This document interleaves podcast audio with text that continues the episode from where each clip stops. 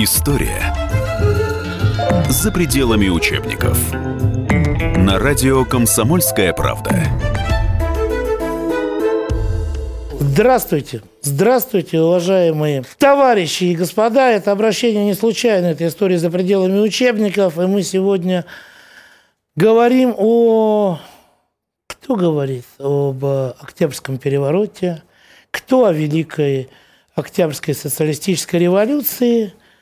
Мы говорим об Октябрьской революции. Именно поэтому обращение такое, товарищи и господа. 99-я годовщина – в следующем году, я чувствую, будет апофеоз, особенно если наша власть не исправит свое поведение в лице там, представителей золотой молодежи, олигархата, продажных заворвавшихся чиновников и так далее.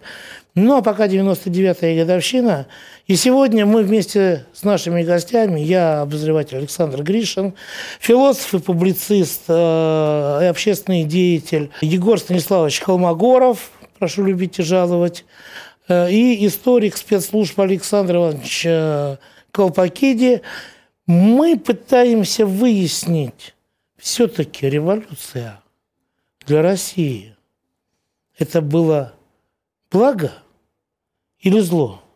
Егор Вы так на меня смотрите. Вам первому слово. Ну, давайте смотреть, скажем, дело в том, что понятное дело, что любые большие исторические процессы, любые исторические события и перевороты, они ими всегда несут на себе печать неизбежности, и именно в силу этой неизбежности они становятся отчасти так морально иррелевантны. То есть, если там поезд несется на скорости 100 км в час, то он благо или зло? Вот. Он а, поезд. И, да, да. Э, зависит от того, скажем, бросили человека под колеса, или он встал сам, или что-то еще случилось, или наоборот, это машинист не уследил и на рельсах. Но так или иначе, а, оценка блага или зло, она к самому процессу неприменима. Мне кажется, она применима к тому, как делался этот процесс. То, что революция в России очень возможна. То, что весь тот колоссальный переворот, который произошел в мире между 14 и 18 годами прошлого века, он был фактически неизбежен и предопределен, и, в общем, нес в себе как бы и какие-то элементы зла и элементы блага, это тоже было несомненно. Возникает вопрос, нужно ли было делать в России то, что в ней было сделано со взрывами церквей, с убийством царской семьи а, в Екатеринбургском подвале, с, а, с чудовищной гражданской войной, с, там, с жертвами, с палачами там, с обеих сторон, с а, колоссальным совершенно крахом экономики, с отстраиванием того типа общества, которое было отстроено там сначала в лице большевистского режима, потом сталинской как бы системы поверх этого большевистского режима, а в виде той атомной бомбы, про которую говорил Путин, под а, единство России в виде 15 республик. На мой взгляд, то, как была изготовлена русская революция – революция в России, было злом. Это было, была очень плохо сделанная революция, это были очень плохо продуманные, очень плохо произведенные перемены, которые в конечном счете, ну, по, и главное, тот итог, который был, в общем-то, запрограммирован, например, в конструкции а, СССР в 22 году, и который взорвался в 91 году, он фактически обнулил те положительные достижения революции, которые в течение 20 века, ну, они как-то вот, они накапливались. То есть, грубо говоря, ей были отрицательные деструктивные моменты, Часть из них сохранилась до конца советской власти, часть постепенно угу. сглаживалась. Были конструктивные моменты, их количество, по крайней мере, до какого-то момента, грубо говоря, до 1975 года постепенно нарастало. Но тот дефолт, в который свалилась страна в 1991 году, он практически большую часть нашего позитивного опыта обнулил. То есть, грубо Понятно. говоря, мы оказали, могли оказаться в той же и даже более лучшей точке а, в том же 91 году и при, царской, при царе-батюшке. То есть, грубо говоря, незачем было городить огород, чтобы оказаться там, понятно, где мы оказались понятно. сейчас. Александр вот образ такой России, я не совсем которая понял. брошена Е- под Егор, поезд извините, революции. Я не совсем понял, вы о какой революции говорили? Ну, прежде об всего, об Октябрьской. Ну, понимаете, а. как сказать, смотрите, а, февральская революция, то есть давайте сформулируем. Вот четко. такой образ. Я, моно, я монархист. Я никогда этого не скрывал, не скрываю и скрывать не буду. Я считаю, что, конечно, зло началось в феврале. Но при этом концепции очень часто у наших национал-большевиков, что зло, зло, начавшееся в феврале, было скорректировано в лучшую сторону в октябре, я не разделяю. Потому Понятно. что, грубо говоря, а, это соотношение Понятно. примерно как Бастилия и якобинцы у Понятно. французов. Якобинцы Понятно. были не хуже, не лучше тех, кто брал Бастилию. Понятно. Егор, да. извините, у нас просто да. это самое... Да, да, да, да, за времени Принцип... такой образ России, которая а, брошена под несущийся поезд революции. Значит, сейчас очень сложно донести до аудитории, в каком кризисе находилась царская Россия до февральской революции. Ну, там очень много появилось фальсификаций с цифрами, фактами, миллион фальсификаций. Ну, например, приведу маленький пример. Да? Один наш крупнейший историк, который основатель всех этих фальсификаций, он пишет в своей книге, фундаментальной, которая уже много раз переиздана, что разница в царской России между бедными и богатыми была очень невелика, и все жили очень хорошо. И вот книга посвящена доказательству этого. Ну, примерно как в Швеции сейчас. Другой историк. А кто это? Ну, это Борис Николаевич Миронов. А, Мироненко. Да, Миронов. Миронов. Не Мироненко, а именно да, Миронов. Все, это помню. питерский. Я помню. Вот это, кстати, ключевая фигура нашей современной вот этой концепции процветания царской России, случайности революции в 17 году обеих. Борис Николаевич Миронов и Александр Владимирович Островский. Островский – это человек, который его всю жизнь опровергал. Как вычислялось вот это, что была маленькая разница? А, по душам. Вот какой доход был подушно. И оказалось, что подушно, ниже черты бедности, жили две категории. Заключенные, ну, все мы согласны с этим, и прислуга. Ну, в принципе, тоже. Островский пишет, а, рецензию пишет, а почему вы, дорогой, э, считаете всех подушно, а крестьян по дворам? А там есть, оказывается, ну не такой большой, как вы подумали, коэффициент, но он все равно приличный, 4,6%. То есть надо было э, доходы крестьян разделить на 4,6%. Ну, сами представляете, где после этого оказалась Россия, какая в ней оказалась разница.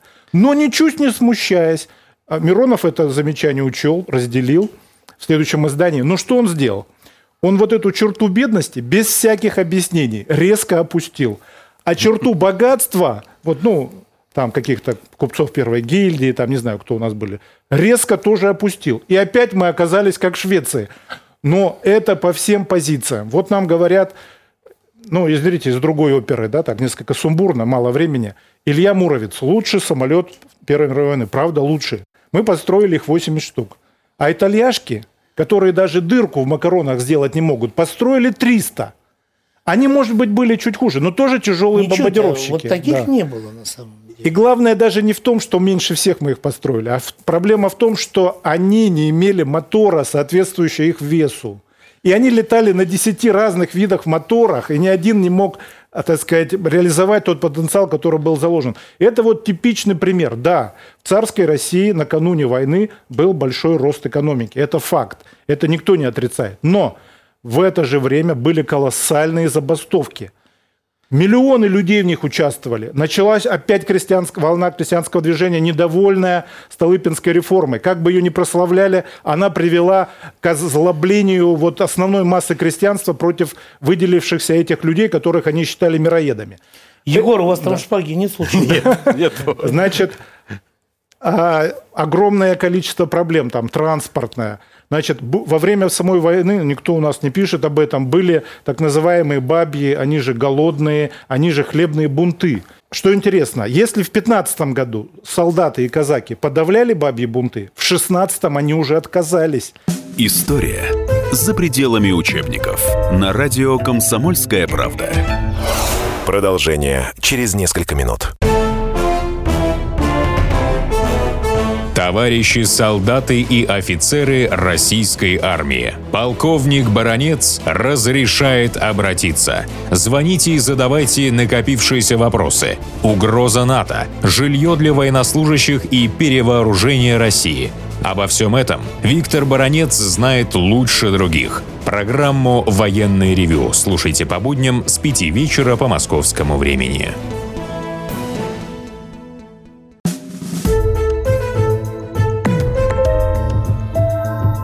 История за пределами учебников. На радио «Комсомольская правда». Мы сегодня говорим о... Кто говорит об Октябрьском перевороте? Кто о Великой Октябрьской социалистической революции? Мы говорим об Октябрьской революции. И сегодня мы вместе с нашими гостями, я обозреватель Александр Гришин, философ и публицист э, и общественный деятель Егор Станиславович Холмогоров и историк спецслужб Александр Иванович э, Колпакиди, мы пытаемся выяснить, все-таки революция для России это было благо или зло? Вы говорите, царская Россия, царская Россия – к моменту Октябрьской революции царской России не, не существовало. Было, да, да. Монархия покуп... была низложена. Покупательная Династия рубля... отказалась. Посмотрите, покупательная способность от рубля России. с 26 копеек в февралю 17 года. То есть царь как бы до 26 упала до 6 копеек к моменту Октябрьской революции. Долг национальный был такой, что проценты по долгу были равны всему нашему государственному бюджету. То есть мы весь бюджет должны были отдавать ежегодно только за проценты долга. Друзья мои, тут есть одна такая тонкость. Можно дать длинный перечень всего того, что в царской России было плохо, неустроено и так далее. Но, во-первых, давайте посмотрим на конец 16-го, начало 17 -го года. В общем-то, в кризисе находились все страны, которые участвовали в Первой мировой войне. То есть во Франции все ходило ходуном. Солдатские бунты. В, в Англии, в недавней, в самой богатейшей стране мира, она влезала в чудовищные долги Соединенным Штатам. То есть, грубо говоря, а в Австрии, Чехословакии сотнями тысяч просто перебегали на сторону русских. То есть, грубо говоря, плохо уже было везде. Рвануло в первую голову в России.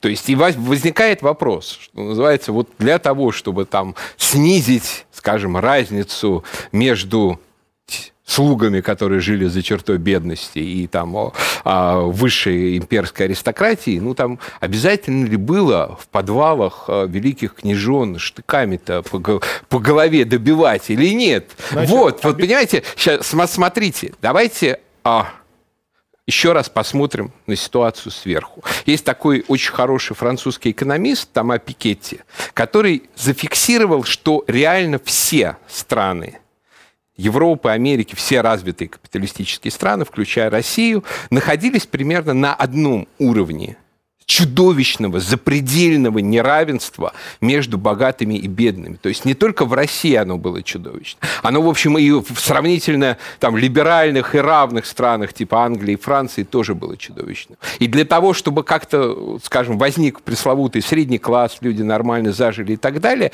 это неравенство нужно было разрушить. Нужно было разрушить, разбив концентрацию капитала. И, собственно, этим начала заниматься Первая мировая война. То есть процесс снижения уровня концентрации капитала, когда богатые становились богаче, а бедные становились беднее, начал падать с 2014 года. 17 год в России, конечно, для всего мира – произвел здесь колоссальный переворот. Как ни странно, не столько благодаря самой по себе революции, сколько благодаря тому, что в результате большевистская Россия отказалась платить долги. И французские, английские рантье, которые жили на проценты с русского долга, разорились они перестали богатеть, и, соответственно, как бы началось более равномерное распределение богатства а, в мировой экономике, то есть среди, разными, среди разных со- социальных слоев. И вот, ну вот вопрос в том, стоило ли России ложиться первый под этот паровоз, который на самом деле все равно шел в эту сторону. То есть можно было дождаться революции в Германии. Можно было у этой Германии выиграть войну. Вот у меня были страшные истерики а, в соцсетях, когда я в прошлом году написал, что на февраль 17 года Россия вместе с союзниками войну в целом выигрывала. При всех наших трудностях, при всех проблемах. Мало того, в общем... Проблема, наш... что союзники России так не думали. Ну почему? В общем, а, почитайте а доклад а... Мильнера после того, как он вернулся из России, встречался с царем и с министрами, и со Львовым, и думская оппозиция. Он там четко написал наши цели – союзников совершенно расходятся с той системой управления, которая есть в России. Несомненно. Значит, шиш бы мы получили, какие проливы. Ну, ни Босфора, ни Дарданелла. Нет, я думаю, да. я, я думаю, что если бы Россия сохранила бы свою государственную преемственность, преемственность, конечно, им пришлось бы отдать нам и Босфор, и Дарданеллы, и Егор, все, что мы бы потребовали. Ну, если Это они по результатам э, вот, Крымской войны их не удовлетворило не только, так сказать, то, что в Крыму они нам запретили иметь флот. Они даже до Дальнего Востока долезли, по-моему, с требованием отдать Сахалин японцам. Ну, друзья... И здесь мы... Га... Здесь они нам что-то бы дали. Смотрите, очень важный момент.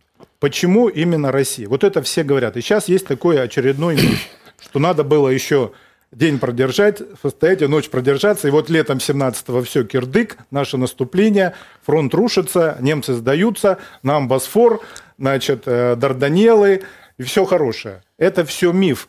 Почему именно Россия рухнула? Да потому что Россия была страной, где существовали системные неразрешимые противоречия. Вот в Австро-Венгрии тоже было системное неразрешимое противоречие. Национальный вопрос – в России, я согласен, он был гораздо слабее. Но если вы проанализируете состав членов военно-революционного комитета, который брал власть, вы заметите, что русские там в подавляющем меньшинстве.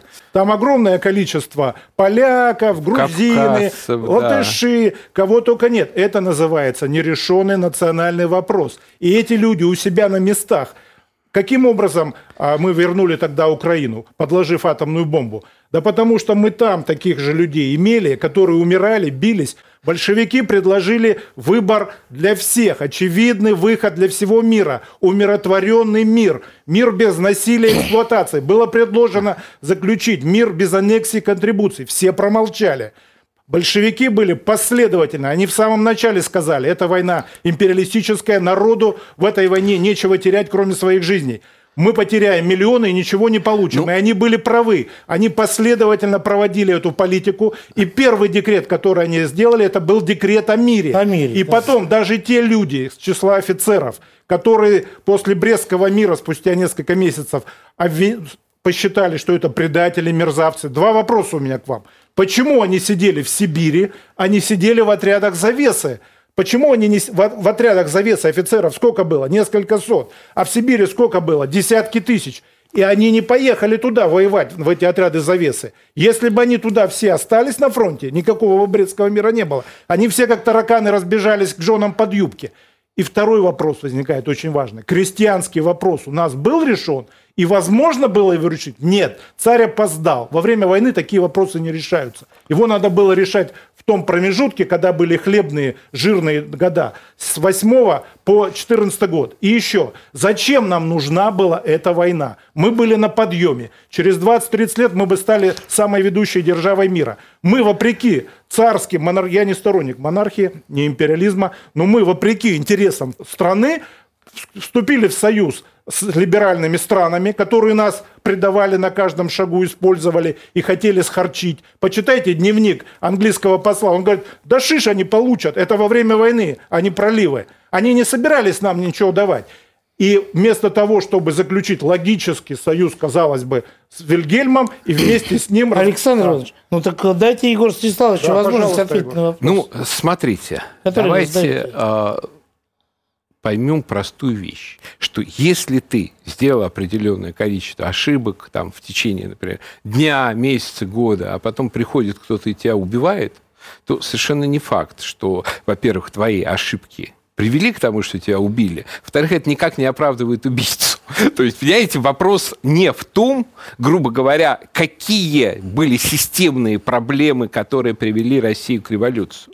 Не могли привести. Они могли не привести. История всегда а, состоит из какого-то количества случайностей и какого-то количества закономерностей. Вопрос в том, почему революция пошла тем путем, каким она пошла, в виде там, массового геноцида казачества, в виде там, расстрела массового там, офицеров, буржуев, заложников и так далее. Потому что в виде они предали гражд... страну и пошли на поводу у западных стран, ну, которые их финансировали. Ну вы, ну, вы понимаете, что эта риторика, она, в общем, возникла только в последние годы. Кто вооружал Они Краснова? создали, Кто они создали Краснова, комбеды. Атамана Краснова, вашего любимого героя. Кто вооружал? Мой герой Краснов совершенно не мой любимый ну, кто, герой, кто потому что он пошел на службу э, Германии во время Германия. Второй мировой а во время войны. гражданской вот. войны кому он пошел? Слушайте, а кто, а кто Дроздовского вооружал? Его никто не вооружал. Вот его э, отряд прошел через всю Украину, кто чтобы за присоединить... Семеновым, который стал преемником Колчака? Кто слушайте, сидел слушайте, в штабе слушайте. у Колчака? Слушайте. Господин товарищ барин, вы знаете, я вот хочу, я не барин, конечно, да, я вынужден немножко прервать. Продолжение через несколько минут.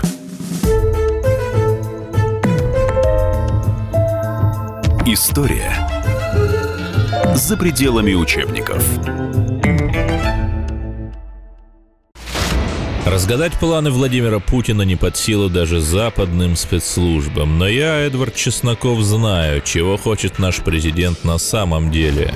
Каждый четверг вместе с вами в прямом эфире разгадываем мотив очередного поступка Путина. О чем думает и что планирует Владимир Владимирович. Слушайте и звоните в программу «Вождь» по четвергам в 20.05. Время московское.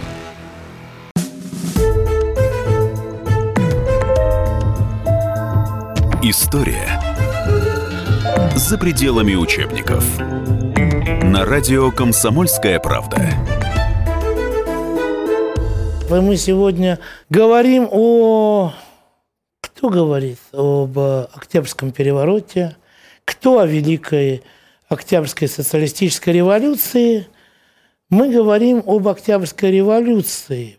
И сегодня мы вместе с нашими гостями, я обозреватель Александр Гришин, философ и публицист, э, и общественный деятель Егор Станиславович Холмогоров и историк спецслужб Александр Иванович э, Колпакиди, мы пытаемся выяснить, все-таки революция для России это было благо или зло? Ведь э, реально разделилось, я не знаю, если не поровну, то очень близко. Я имею в виду в том числе офицерство. Потому что основу командиров Красной Армии составляли бывшие офицеры царской армии на самом деле. Да. Вот. И часть и их там, это их там было... Ну, потому что огромное количество советских как бы, царских, царских офицеров, офицеров, это были люди прогрессивных взглядов, тяготевшие там, к эсерству, к меньшевистству и так далее. Они вполне естественно восприняли большевиков, что, ну, в общем, прогрессивный режим, ну, какие-то эксцессы, но я вот сейчас буду служить России, я реализую свои амбиции. Очень хороший пример Свечин. То есть человек с колоссальной совершенно амбицией, с чувством, что он недооценен, и вот он идет служить в Красную Армию, он даже какое-то время становится э, начальником главного штаба, а вот, ну, а ну потом его, а, вот потом, подождите, ну, вот а, потом а, его загоняют на как бы а, чисто научную работу, и он там много сделал. Ну, чем для него это закончилось? Это закончилось для него стенкой. Ну, Еще раньше стенкой это закончилось для него уничтожением, уничтожением его моральным и по политическим уничтожением его по указке Тухачевского, того самого Тухачевского, которого Но потом пришлось ставить стенки. Нет, подождите, имеет. революция – это процесс. А граф Игнатьев, это... например, никто к стенке не поставил. Да нет, ну это, Слушайте, это не касается тех людей, вопроса. которые пошли на службу революции, огромное количество русской интеллигенции, русских мыслителей, академиков, которые сказали, сказали в конечном счете, ради патриотизма я останусь со своей родиной.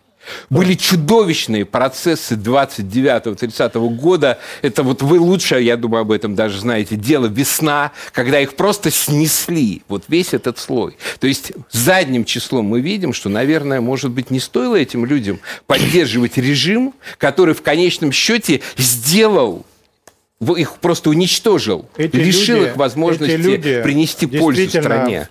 Часть этих людей, да, в 37-м, не все, часть этих людей в 37-37 году стали жертвой ежовщины. Обратите внимание, наш народ в определениях никогда не ошибается.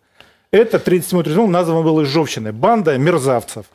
А этот Ежов был мало того, что там гомосексуализм, что сейчас даже приветствуется, но еще и, значит, э, скрывал свою национальность, место рождения, год рождения, профессию. Это просто урод какой-то. А кто он был по национальности? Я У никогда него мать была литовка, он А. где-то родился там, отец был стражником. ну, понятно. короче, Вот.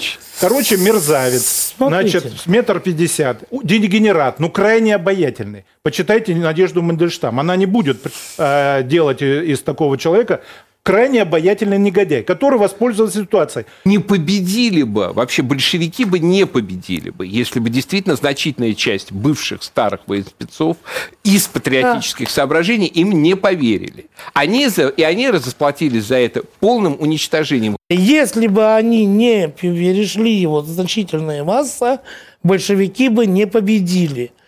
Вы понимаете, следуя этой логике, следуя этой логике, если все мерить массой, большевики никак не могли устроить революцию, потому что их в феврале 17 года было еще 24 тысячи человек всего-навсего Да, членов партии. верно. А эсеров миллион. Да, миллион. Меньшевиков к осени было 180 тысяч. Кадеты, кстати говоря, кадеты, а товарищи Милов и остальные. Здесь мы видим- Это партия народной свободы они назывались. Здесь мы видим... Первый парнас в России, понимаете? Здесь мы Вот видим тоже силу идеи. Идея ломит все. Перед идеей не может устоять ничего. Слушайте, Чернов и эсеры, миллион человек, обещали крестьянам реформу, а в августе, когда у Чернова была эта возможность, он сказал, да нет, еще рано, подождем.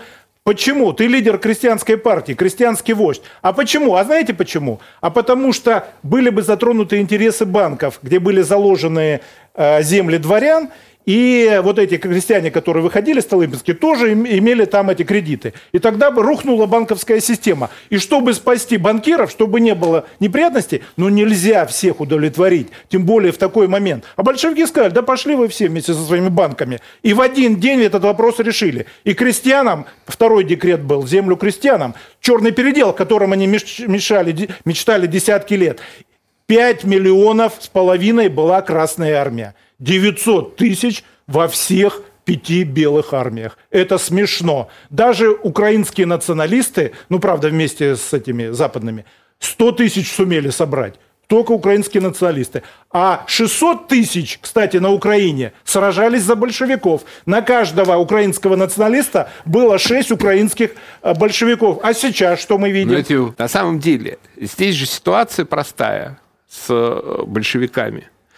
Если уже революция начинается, срывается с какой-то точки, а эта точка была пройдена в день отречения императора, то дальше выигрывает тот, кто проявляет максимум радикализма, Нет, максимум отмороженности, кто предлагает простые, ясные, четкие решения. То есть, если революция уже началась, то ни в коем случае нельзя быть государственником, рационалистом, реалистом и так далее. Нужно предлагать максимально простой, четкий, ясный путь. Смотрите, а, да, большевики предложили прекрасный, простой, ясный путь, э, земельную реформу. Мир с Германией и давай бери винтовку, вали с фронта. Вот мой прадед, он в значительной степени пошел именно по этому пути. Чтобы вы, вы- а, он был в плену, его в 15 году в Мазурских озерах взяли в плен, раненого, его выходили в плену а, французские два солдата. У нас даже фотка есть, как они в плену сфотографированы. И вот когда был заключен Брестский мир, он, понятное дело, поехал, пошел в деревню, он взял эту землю, он вырастил там прекрасные сады, потому что он в Германии много чему интересному подучился. Он был самым богатым человеком в деревне. Но чем для него это закончилось в 29 году? К нему пришли и сказали, колхоз, ты либо вступаешь, либо ты сейчас отправляешься куда-то далеко, куда-то далеко за Урал. Это Но называется он был ваша очень, любимая соборность. Да Это он- соборность. он очень, он был очень как бы хитрым умным человеком. Он тут же вступил в колхоз. Он вообще с ними не стал спорить. Но за это расплатилась с ним матушка истории. Через два года после этого заболела прабабка. И нужно было ее срочно везти в больницу. Там вопрос шел на часы, 10 километров. Нужно брать лошадь и везти. Вот он приходит к председателю сельсовета, дай, мою, дай лошадь. Тот ему отказал, прабабка умерла. То есть в итоге, в итоге за то, что народ поддержал этот переворот в 17-м, однажды к нему рано или поздно каждому пришла вот эта расплата и врезала так или иначе по голове. История за пределами учебников на радио «Комсомольская правда».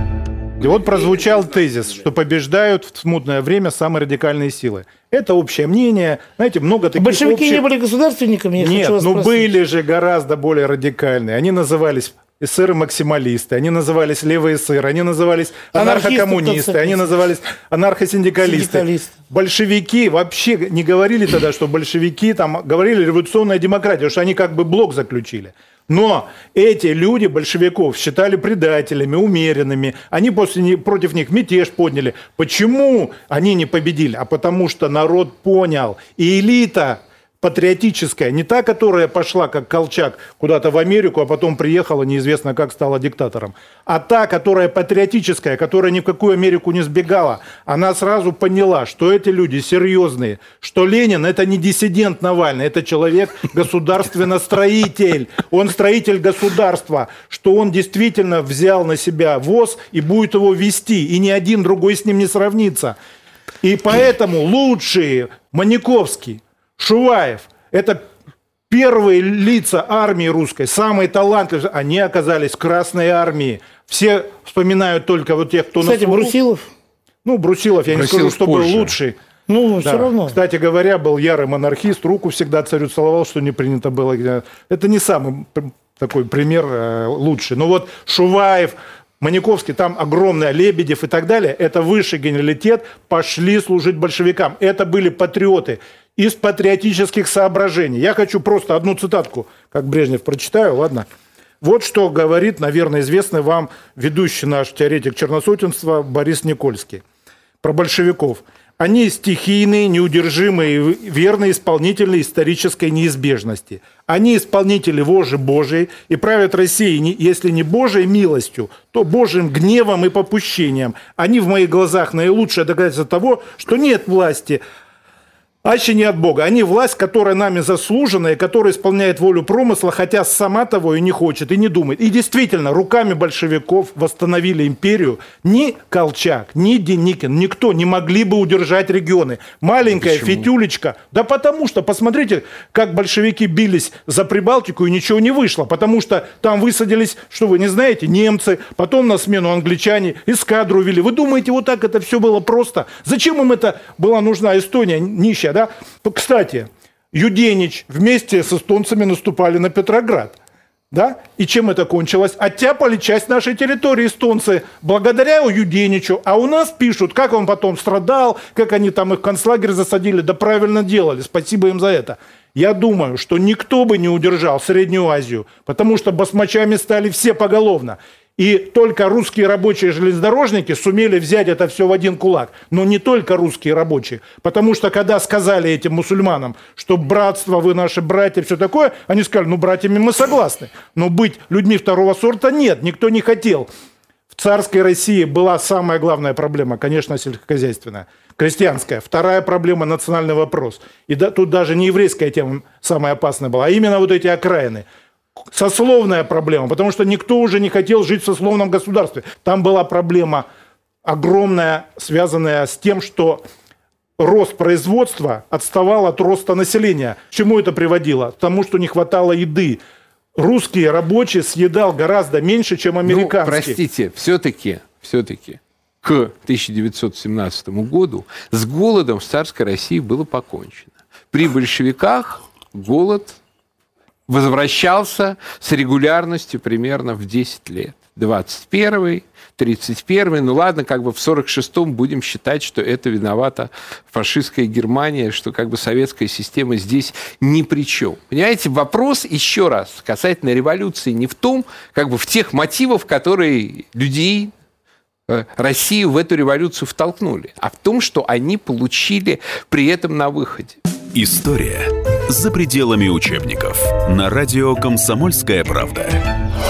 Продолжение через несколько минут. И сошлись они в чистом поле, и начали они биться. Каждый за свою правду. И не было в той битве ни правых, ни виноватых. Звон стали. Крики поверженных. Самый беспощадный проект радио «Комсомольская правда». Радио «Рубка». Столкновение взглядов, убеждений и принципов. У гостей в студии всегда полярные мнения. Слушатели участвуют и голосуют. Нам есть о чем поспорить. Остро, жестко, жестоко. Программу «Радио Рубка» слушайте на радио «Комсомольская правда». Каждую среду в 18.05 по московскому времени.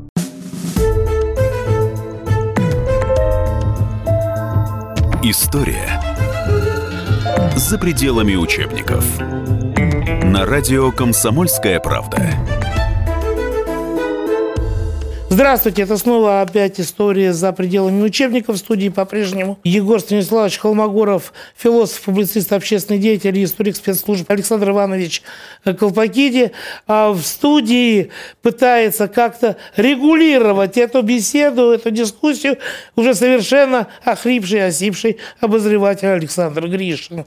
Но я не могу остаться в стороне от такого спора. Понимаете, а утверждение, что, скажем, белые не могли восстановить Российскую империю в ее исходных Так границах. назовите мне Я уверен... Двух генералов-монархистов в белом движении. Назовите, кроме Дитерикса, сумасшедшего на Пуриме и отрезанных головах. Слушайте, ну а Назовите. Келлер вам чем не... Келлер застрелился. Да, и Да, что? два генерала, если вы помните, поддержали, выступили против отречения царя. У одного прекрасная фамилия граф Келлер, а у другого, я извиняюсь, конечно, за выражение, хан Гирейна Чехиванский. И вот эти два человека, истинно русских, поддержали царя-батюшку. А все люди с фамилиями русский, Ми- Понимаете, меня как русского националиста на сегодняшний момент интересуют, грубо говоря, те, кто сражался за единую неделимую Россию. кто? И, А? и Корнилов, и Егор, Дроздовский, так за единую и неделимую Россию сражались-то как раз большевики, Нет, получается. Они- большевики они- сражались Послушайте. за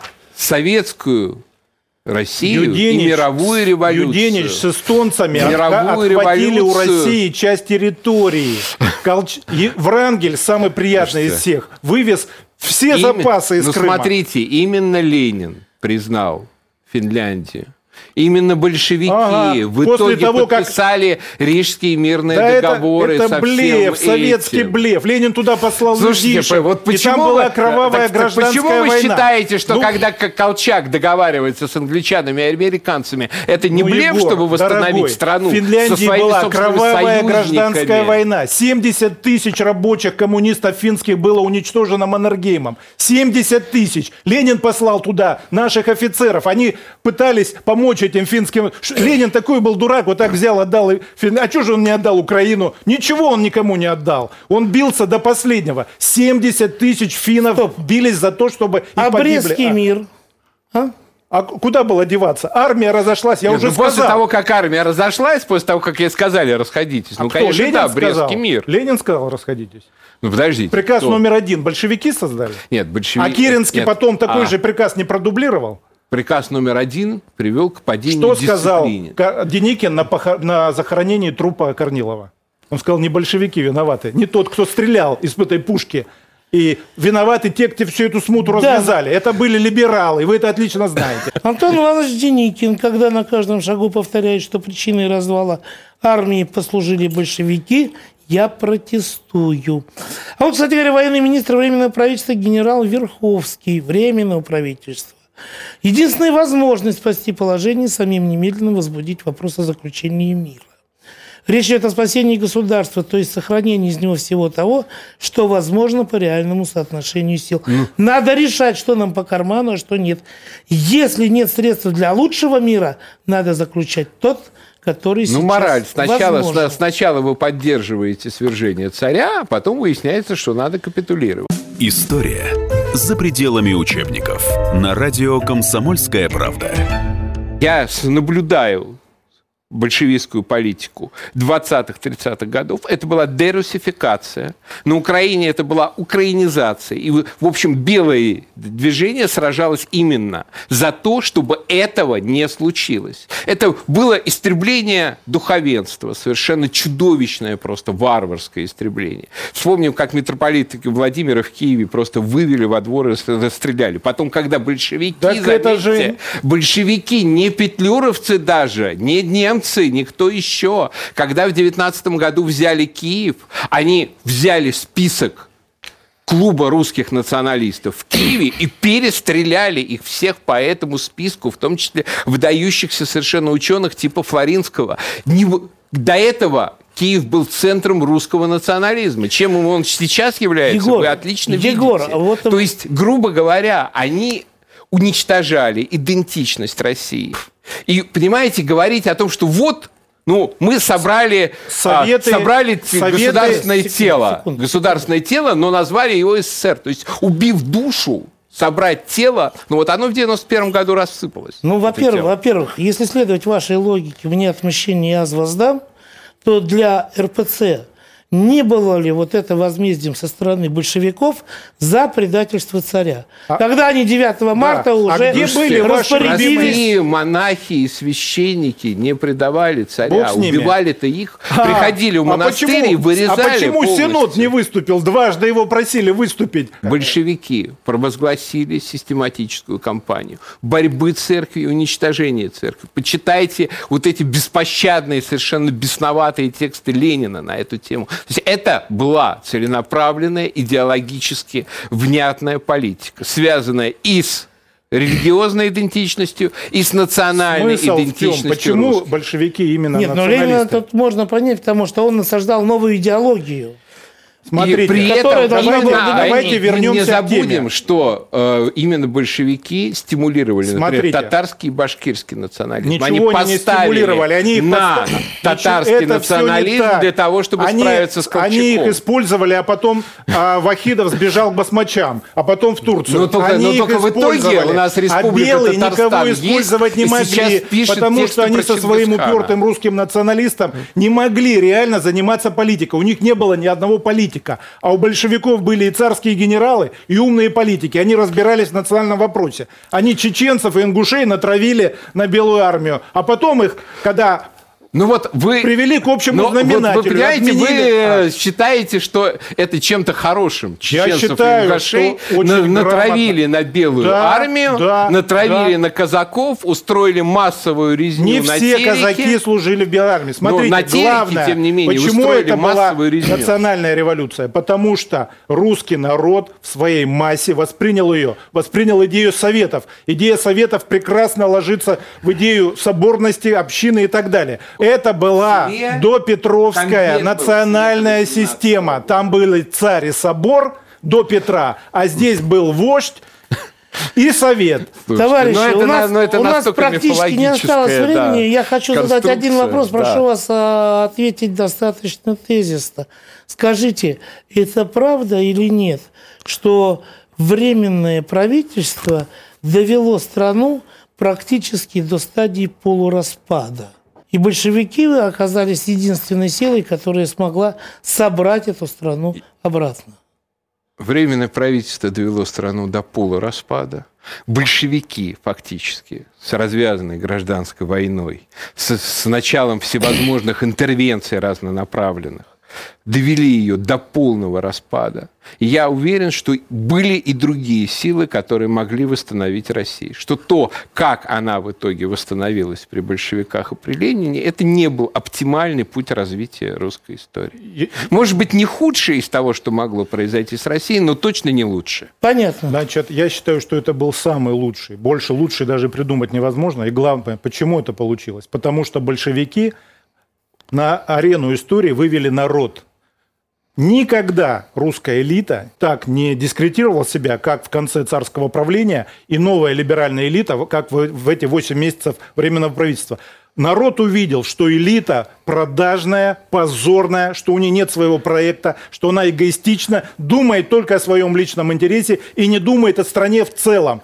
И они поняли, что только мы, простые люди, вы сказали, было 25 тысяч, а уже летом 180. Кто это были? Прапорщики унтера. Самые ядро русского народа. Кто были прапорщики юнкера? Это те крестьяне, которые были самые умные, самые креативные, самые толковые. 180 тысяч уже летом 17 года. Народ вышел на, на оценку истории и создал великое государство. армии тоже Мы были стали народ. главным государством на в мире. Никогда царская Россия не была вторым. Была. Все, все, все. Первым была. Все, финал, финиш. Это была история за пределами учебников.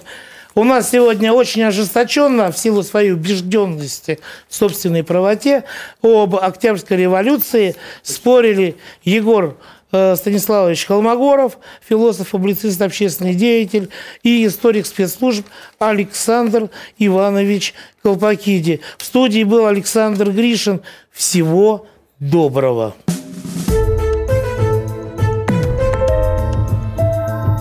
История за пределами учебников.